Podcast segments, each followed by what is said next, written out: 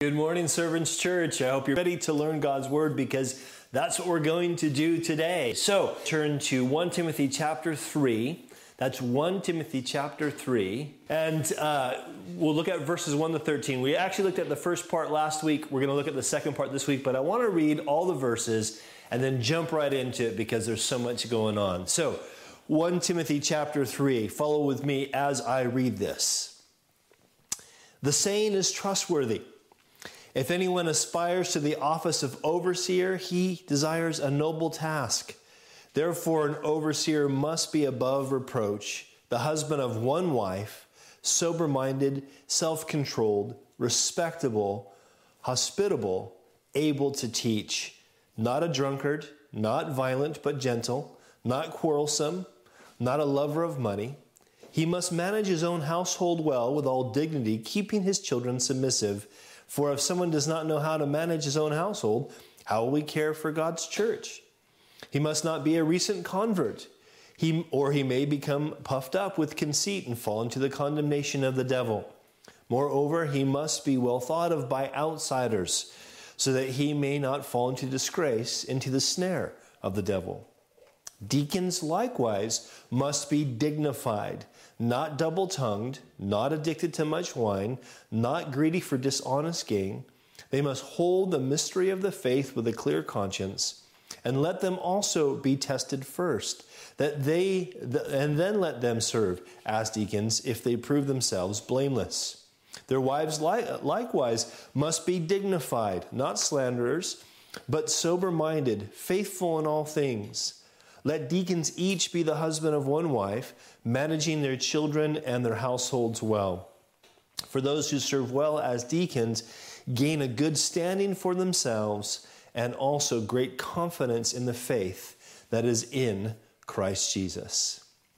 And Father, we pray that as we look at the second half about how you want a priority of your church to be developing good leadership, we pray, Lord, that you'd help us to see that the principles that we are trying to apply are your principles. They're things that you've set out as a priority.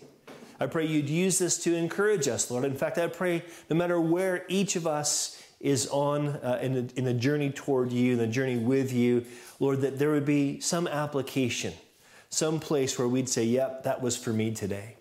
Please, we pray your Holy Spirit would speak to us in this way. And we pray it in Jesus' name. Amen. So if you've ever read the Gospels, Matthew, Mark, Luke, or John, if you've looked at the ministry of Jesus, one of the things that you may have noticed is that a priority that he had was raising up leadership. If you think about this, Jesus' ministry was only 3.5 years long, and he focused the majority of that ministry on 12 guys. And even within that, there were 3 main guys that he focused on developing. It's as if Jesus knew he would start his church when he would send his Holy Spirit, as we read in Acts chapter 2. And getting ready for that, he would focus mainly on developing leadership. Maybe you noticed that when you read the Gospels. Maybe you didn't. But it still remains that that's what he did. And it's funny because often in churches, we don't make this a priority. Or if it is a priority, no one really knows about it except those who are already in leadership. But here we have in Paul's letter to Timothy, as he's laying out what the priorities of a local church need to be, what the priorities for the churches in Ephesus need to be, he is emphasizing in one part the development of leadership. Now, we looked last week at the development of pastoral leadership. This week we want to look at the development of practical leadership. And before I get into the nuts and bolts of the text itself, I want you guys to see how this fits into what the vision is, what God's vision is for Servants Church. Now, you may have heard, if you've been listening for a while or been part of the church for a while, you may have heard me use language like we want to be a culture of discipleship. Or maybe you've heard someone say that we want to be disciples who make disciples. And that really is the framework for what we do as a church. Now, there's steps to this, or there's aspects of this that are really important for us to understand. And I want you to see how leadership development fits into the other aspects of being disciples that make disciples. So we kind of have five main things that we want to move the church towards. We want to move towards as a culture of discipleship. The first thing is that we want to see each person take personal responsibility for their own salvation. Now, what we mean for that is that each person doesn't save themselves. None of us can make ourselves right with God. That's what God does for us. But there is in this a need for us that as we come to faith in Jesus, that we actually learn to walk with Jesus ourselves. We also want to see every single believer be engaged in what we call authentic fellowship. There's 31 separate one another commands in the New Testament. They're commands because this is what God says is not an option for us. If we're believers, we're called to love one another. That we're called to be committed to real relationships in Jesus. And also we want to call all people towards continuing maturity. One of the things that can happen to us if we've been a Christian for a while, we've been around church for many, many years, is that we can think because we know stuff, we're mature. But actually, there's a need for us to keep pressing on in maturity, to learn to be those who serve like Jesus. Now, as we're learning to serve like Jesus, some people from, we pick some people from the congregation to have some small responsibilities. Either men or women, we ask them to have some small responsibilities so they learn what it means to be committed in service. And this is where the development of leadership comes in. Finally, what happens is as people serve this way, this is when we begin to discern, or should they be in a position as a deacon, someone who does practical ministry, or as a pastor or overseer, someone who does more of a spiritual focus. In fact, someone has once said, and I think this is good, that a pastor serves by leading and a deacon leads by serving. So all that we're talking about here today in developing of church leadership is not something that's separate from what we are involved in a congregation. In fact, I hope as we go through these things, and we'll make lots of references to Acts chapter 6. Don't worry, the verses will be on the screen. But we'll make lots of references to see that practically the whole congregation actually is involved in the development of leaders. So let's get down into the nuts and bolts of the text, all right? The first thing I want to show you of four things is that is talking about the character of servant leaders. Now, you might notice that a lot of the things that were in the first 7 verses of 1 Timothy 3 were repeated in verses 8 to 13 of 1 Timothy 3. In other words, the qualifications for deacons are quite similar to the qualifications of elders or overseers. Deacons are also required to exemplify godly behavior. We see this where in verse 8, deacons, like elders, have to be dignified. They have to be not addicted to much wine. They cannot be greedy for dishonest gain. We see this in verse 10 where it says that they need to find themselves or show themselves blameless. We see again in verse 11 that they need to be dignified, also that they need to be sober-minded. We see this again in verse 12, that they need to be husbands of one wife, managing their children well. So these are part of the characteristics that deacons are expected to exemplify. If you want to get a breakdown of what these things look like or what these things mean, look at last week's sermon. The point is, though, there's a couple other things here that Paul brings up. And these things are important because they connect to the fact that deacons, unlike overseers, don't have to be apt to teach. So look at verse 8. So they're not required to teach, but they are required to use speech wisely. Notice this phrase in verse 8, double-tongued. The idea there is that they speak out of both sides of their mouths. You might have heard that saying before, that they can't be doing that. Deacons can't be speaking out of both sides of their mouths. They need to have a consistent speech that demonstrates they have a merciful heart, that they've been one who's been shown great mercy, so they want to show great mercy. If you notice in verse 11, it says they can't be slanderers. Interesting, the word there for slanderer is this Greek word diabolos. It's where we get the Spanish word diablos, which is the word for devil. And so in a sense, they can't be little Satans. They have to avoid the temptation to vilify people. And this is really important because, as we'll see from Acts chapter 6, a lot of what deacons do is this practical, hands-on ministry, dealing with people's practical needs in some of the most stressful parts of their life. And I'll tell you what, when you're dealing with people that way, it's tempted to vilify them, to blame them for their situation. And that's not what deacons ought to do. There's a great scripture that kind of brings this to home for all of us, whether we're deacons or going to be deacons or not. And that's in the book of James where it says, from the same mouth comes blessing and cursing. My brothers, these things ought not to be so. Jesus talked about out of our hearts come our words. Where our words come from is the attitude of our heart. And so really part of the characteristic of a servant leader is that they're not required to teach, but they do need to use speech wisely. But also, listen, they're not required to teach, but they need to hold to gospel convictions clearly. Look at verse 9. In verse 9, he says this, they must hold the mystery of the faith with a clear conscience. That doesn't mean that they need to be theologians, but they do have to have a grasp on the basics of the gospel. They have to have, not only that they have an understanding of it, but they are holding on to that in clear conscience. In other words, they recognize that we are saved by grace alone, through faith alone, not with works, lest any of us boast. They get that basics of the gospel. They recognize that everyone who names the names of Jesus needs to turn away from sin. They need to practice repentance. They recognize, they hold to that with a clear conscience. Those things need to be there because of what they're actually called to do. And we'll talk more about what they're called to do in a minute. So that's the first thing, the character of servant leaders. The second thing, let's talk about the development of servant leaders. Look at verse 10. Paul says, and let them also, that is like elders, let them also be tested first. In other words, there needs to be a sense where we recognize their growth before they have the office. Now, this is really important. In all kinds of different Christian churches with all kinds of different leadership traditions and structures, there is often a temptation to appoint someone to a leadership position simply because they're a good leader in the world. They're good businessmen or women. They're good teachers. Maybe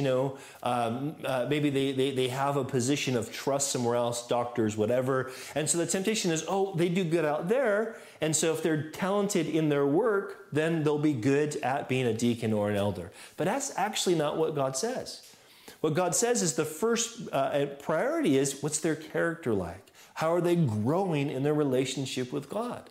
You might think, do I really need to be close to Jesus to pass out Bibles or to tell people where to sit? Or you may think that, but in a sense, you really do, because the purpose of being a deacon, of being a practical leader, is to demonstrate the gospel. So if you're not holding on that with a clear conscience and learning to grow in that, then you know what? That's going to affect even how you seat people or pass out Bibles. Here's what we're talking about, okay? And this is where we begin to see how deacon training or development of practical leadership fits in with just this culture of discipleship. What growth are we talking about? Remember, the first part of growth is this personal responsibility. That is, all believers need to learn to walk with Jesus. This is what the scripture says, what Paul wrote to all believers. He says, work out, not work for, work out your own salvation with fear and trembling, for it is God who works in you both to will and to work for his good pleasure. In other words, what Paul's saying is, look, work out your salvation because God is working it in. Because God is working, you be working. And so the idea when we talk about personal responsibility is not you try to get God to act, but you believe that God has acted on your behalf through Jesus and that God is acting for your benefit through his Holy Spirit. Therefore, believing that, you act. You work out what God's called you to do. You learn to walk with Jesus. And this is a lifelong process. But also when it comes to authentic fellowship, this is also an area that needs to be, that practical leaders need to be growing in and exemplifying in. Authentic fellowship, that is, all believers need to actively grow in these one another commands. Now, this is why we so push small groups. Because what happens when you're involved in small groups, when you're connected to people on that level, people know who you are, you know who they are. Not only can you practice the one another's because you're together, but also you can call each other and help each other to grow in those one another's. This is what we miss, I think, most of at Servants Church. Being able not to gather together, we can't really grow in these one another's as we ought to. Now, I'm so thankful that so many people are reaching out to individuals. So many of you are watching this now with another family. or with another person. You've invited them over and you're enjoying fellowship together. That's awesome. That's the pursuit of authentic fellowship. But don't limit it just to listen to a service or watch a service. Think about what the one another commands are. Look them up in your Bible and say, God, teach me how to walk in this, to grow in this. Again, the scripture says, may the Lord make you increase and abound in love for one another and for all as we do to you. This is God's will for all believers. But again, part of this growth that needs to come before having an office of a practical leader means that we're continuing to mature. And what we mean by that is that all believers need to learn to serve one another. That's one of the one another's, but it's an important one, specifically when it comes for us doing church together, being in church together, doing church together. It requires a lot of work. Right now, as I'm preaching to you at the camera, there's actually 5 people in this room, socially distanced, who've actually been serving hard already for well over an hour, so that this could be brought to you. This is what we all need to learn to grow in. This is part of our continuing maturity. Listen again to what the scripture says in response to this great news of what Jesus has done for us. Here's what our calling is. Paul says in Galatians 5, "For you were called to freedom, brothers. Only do not use your freedom as an opportunity for the flesh," that's your sinful nature, "but through love serve one another, for the whole law is fulfilled in this one word, you shall love your neighbor as yourself." See, we can be nice to each other, kind to each other, but I'll tell you, the rubber meets the road when we need to serve each other, especially when people treat us like servants. We don't like that. But the truth is, this is how we mature. This is how we become like Jesus, who came as the servant. So the growth comes before the office. This is what Paul's getting at when he says, let them first be tested. This is why at Servants that you need to be a deacon candidate before you can be a deacon. And we'll talk more about how that works. But also, you need to be a deacon before you can be a pastoral candidate. And we'll talk more about how that works. It's that chance for the congregation to see that there's been this growth before they get the office. Now, the growth comes before the office, but the faithfulness in these things continues with the office. In fact, this is how we see people develop and move towards these positions of leadership. Look again at verse 11. In verse 11, he says, let them be, you see at the end of verse 11, faithful in all things. See, we go from continuing maturity as individuals to some people get called to these individual positions or given areas of small responsibility. And this is for a chance for us to see, are they committed to service? Are they learning first to be faithful in little things? This is a principle that Jesus laid down himself. In Luke chapter 19, Jesus says to these people, he says, well done, good servant. This is Jesus actually telling a parable when he says, well done, good servant, because you have been faithful in very little, you shall have authority over 10 cities. Now, that doesn't mean that deacons have authority over 10 cities. In the parable, he's talking about in the kingdom, when the Lord comes back, when it's not just the not yet, but when the Lord comes back, that there's a sense in which we will reign with Jesus. And where we reign and how we reign really depends on how faithful we've been now. So this standard of calling people to committed service before they're in practical leadership, and even way before they're in pastoral leadership, that is because there's something eternal going on here. God is preparing us for eternity. This is important as we come later on to what the servant leaders do. But also, it's important that we see that these leaders are then first recognized as examples. It's one thing for me to see someone as, wow, they're really growing as an example, but they're not really an example unless other people see them growing. People need to see they're growing. This is why we have a deacon candidacy, so that as we see people, or as a few people might point to individual men or women who seem to be growing in maturity, we can bring them before the congregation. The congregation can say, yes, they are growing in maturity. In fact, this is when we start getting into Acts chapter 6, this great chapter, this great section where we see what probably were the first deacons being appointed. Listen to this. Acts chapter 6, verse 3 says, "Pick out from among you 7 men of good repute, full of the Spirit and of wisdom." And guess what these guys were going to do? We'll see in a minute. Just practical stuff. In other words, with the apostles are the ones saying this, and they're saying, listen, there's a need for practical ministry here. That we are called to do this pastoral work, but we can't do the pastoral work and the practical work. We need these men, and we'll see, I think, in the future women, that we need these to do the practical work so that we're free to do the pastoral work. And this is important because in saying to the congregation, you pick these men, they're saying, you know the character of those who need to fulfill this position. You need to pick those people. There's a sense that they get nominated by the congregation. The way we do that at Servants is to put forth deacon candidates and have the congregation be able to affirm over a period of time that these men or women are indeed of the character to be in that position.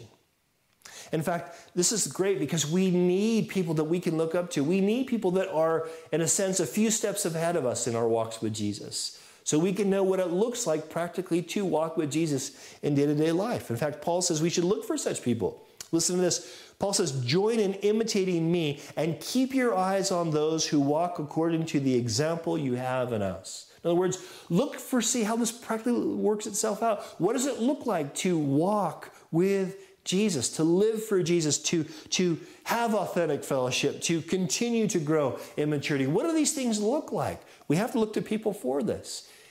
Common sense would say it's the deacons and the elders that set that standard. And so those who are setting that standard, we want to raise up to be able to be seen by the congregation to help.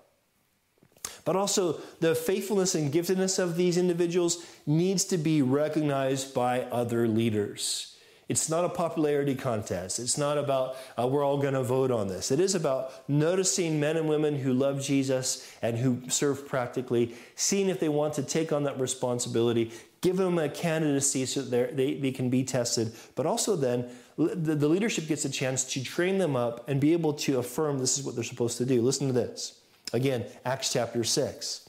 He says, pick out from among you 7 men of good repute, full of the Spirit and of wisdom, whom we will appoint, that's the apostles, to this duty. These they set up before the apostles, and they set before the apostles. In other words, the congregation set these before the apostles, and they, that is, the apostles, prayed and laid their hands on them. Do you see how this works together?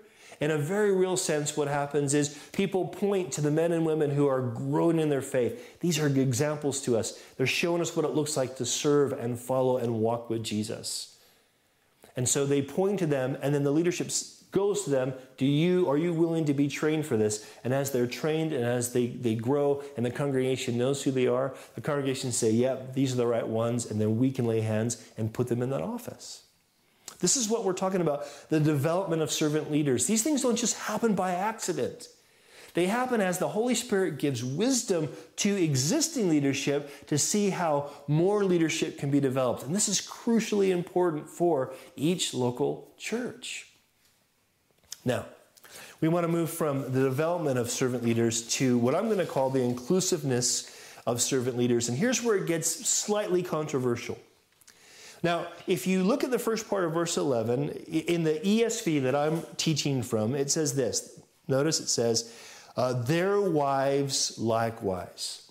And we need to recognize that there's different ways to explain this, or what I'm calling the reality of different exegetical possibilities. In other words, it can mean this or it can mean that. In the ESV, in the King James Version, New King James Version, the UK NIV version, it's translated, the word there is translated wives, okay?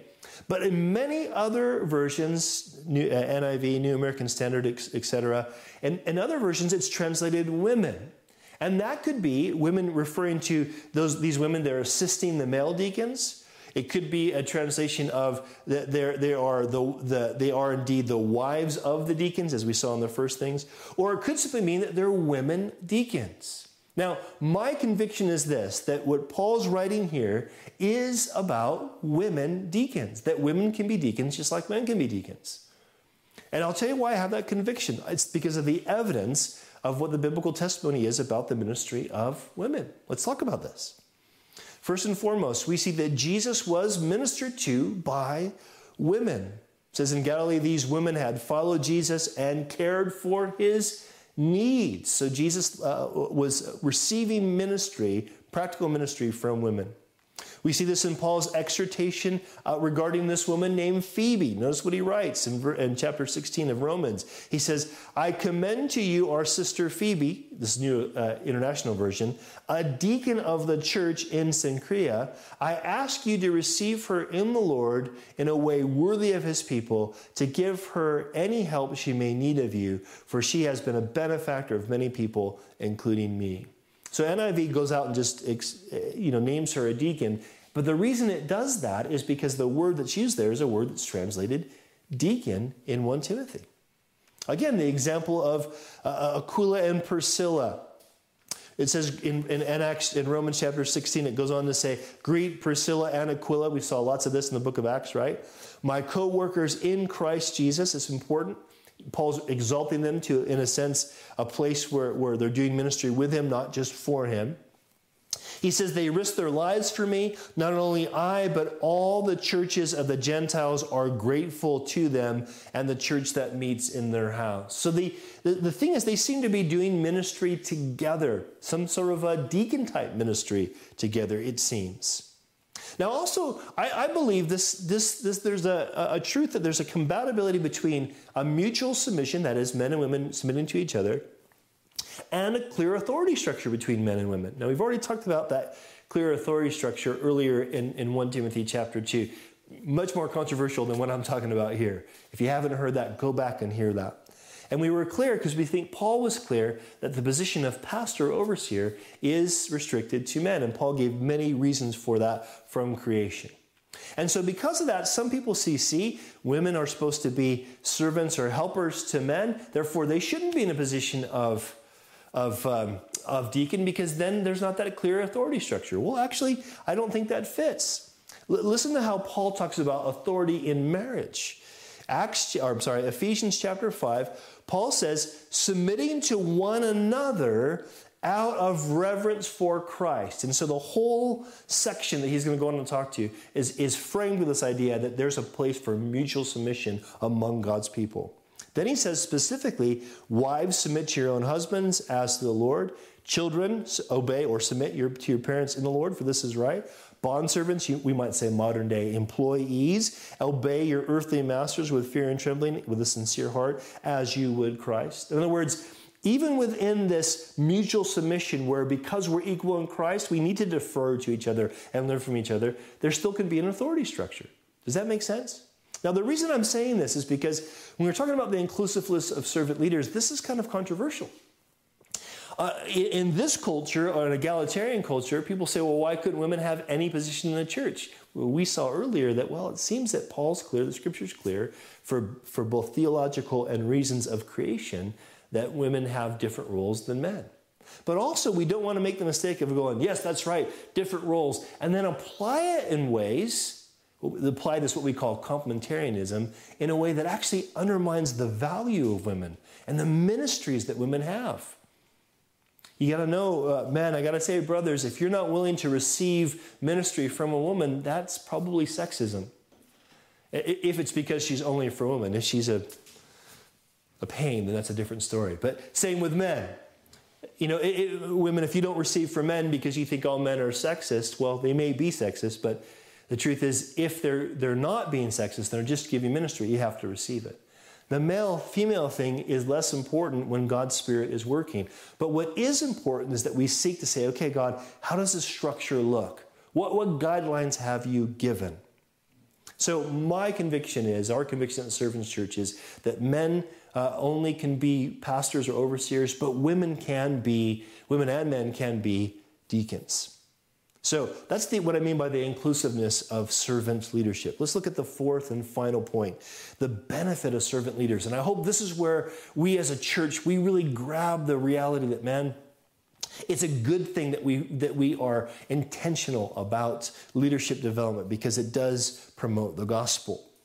The first thing that we need to notice is what it says in verse 13. It says, for those who serve well as deacons. Now, it doesn't give us any descriptions about what deacons do here, but again, if we take the hints from Acts chapter 6, here's what we find out.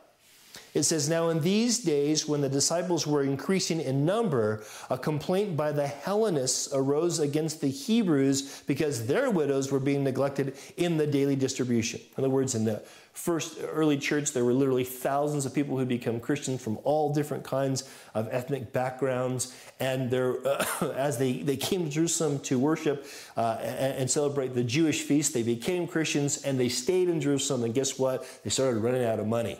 And so they are, they're in Jerusalem kind of hoping Jesus is going to come back. And the church feels obligated to help them meet their daily needs, the daily material needs. And so there was this daily distribution. And what happens is they're complaining because the disciples, the 12 and probably some helpers, were falling behind in distributing that stuff evenly.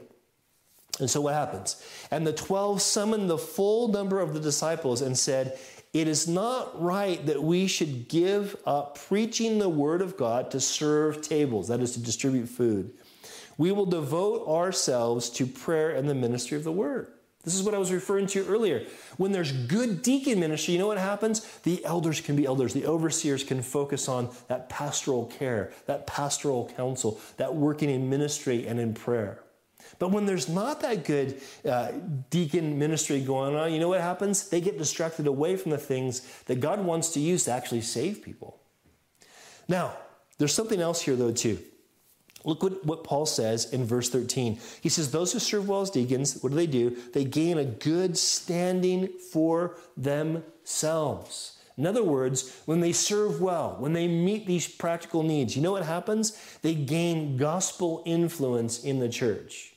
See, this is the point of having deacons. It's not just to be practical, but to be practical in a way that demonstrates the gospel. This is why the character requirements are so high. We kind of get it. A pastor's got to have a high character. He's before the congregation. He's a public picture or public face of a local church. That kind of makes sense. But deacons, they're all behind the scenes. Why do they have to have that strong character? Because within the church, they are meant not to speak the gospel, but to demonstrate the gospel. They set the pace for gospel demonstration for the entire congregation.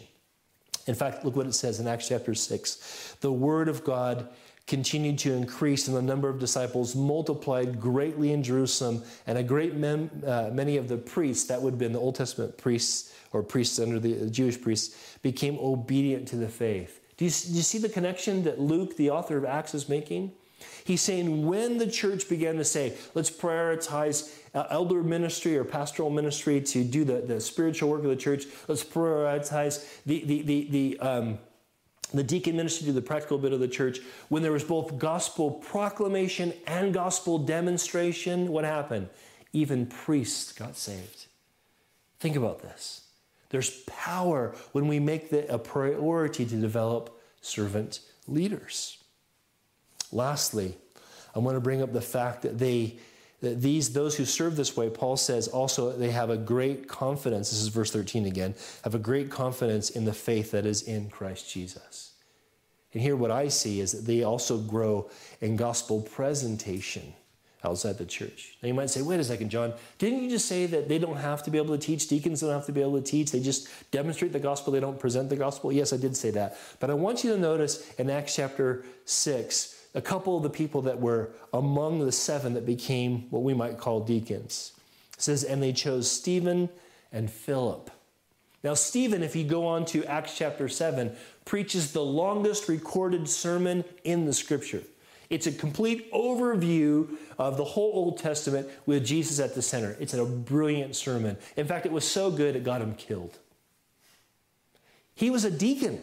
He wasn't a pastor. What happened? Well, his faithfulness to serve God that way prepared him to use this gifting he happened to have in preaching. Not every deacon will preach. Not every deacon will have that kind of gifting. Many of them that won't. But the reality is some that do, that comes out after they've served as deacon. Philip is known as Philip the Evangelist. We hear about him in Acts chapter 8. And later on, and I think it was in Acts chapter 16, we hear about his daughters who also prophesied. Where did this great boldness come from? From serving faithfully in practical leadership. This is the benefit of servant leaders, the benefit to the church. Now, I hope you're beginning to see how or why Jesus made it a priority to develop leaders and why we at Servants need to make it a priority to develop leaders. That as we see overseers developed, pastoral ministry developed, that the proclamation of the gospel goes out more and more. But also as we see practical leadership developed, that the demonstration of the gospel goes out more and more. I hope you guys are seeing this. So I want to exhort you in something before we close up. I want to encourage you. Listen, we grow together by doing these things. We grow together by pursuing these things. Remember these steps, these building blocks. Personal responsibility. Are you learning to walk with Jesus? In fact, maybe some of you are watching this today and what you're struggling with is the fact of bad leadership. You've seen bad pastoral ministry or bad practical ministry, or you've been neglected in pastoral or practical ministry. And so you're struggling personally to walk with Jesus. Let me encourage you in something. See, we talk about pastoral ministry, but you know what the Bible says? Pastor being a shepherd. The Bible says that Jesus is the good shepherd. You see, in a sense, even though God's called me to be a pastor, I don't really like being called pastor. People say, hey, Pastor John, and I don't make a big deal about it, but I'd rather not be called Pastor John because that's not my title. It's my job description. And in fact, I feel less like a shepherd and more like a sheepdog. I'm just going to nip at your heels and point you to the shepherd, the good shepherd, who's Jesus. Jesus is the good shepherd. The personal responsibility we take is not so much of, or the faith that we have is not in God's church. The good news is not that God sent his church, but that God sent his son, Jesus. We know what God's like. We know we can trust him. We know that we can have our sins forgiven because of how Jesus lived and died and rose again.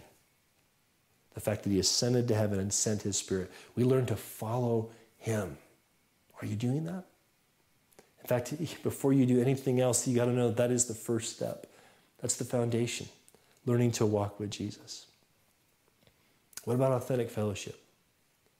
Maybe you're one who struggles. I mean, I know right now, man, with social distancing and with the sort of restrictions that we have to gather together, it makes authentic fellowship really difficult to pursue. But can I ask you to be honest with yourself about something?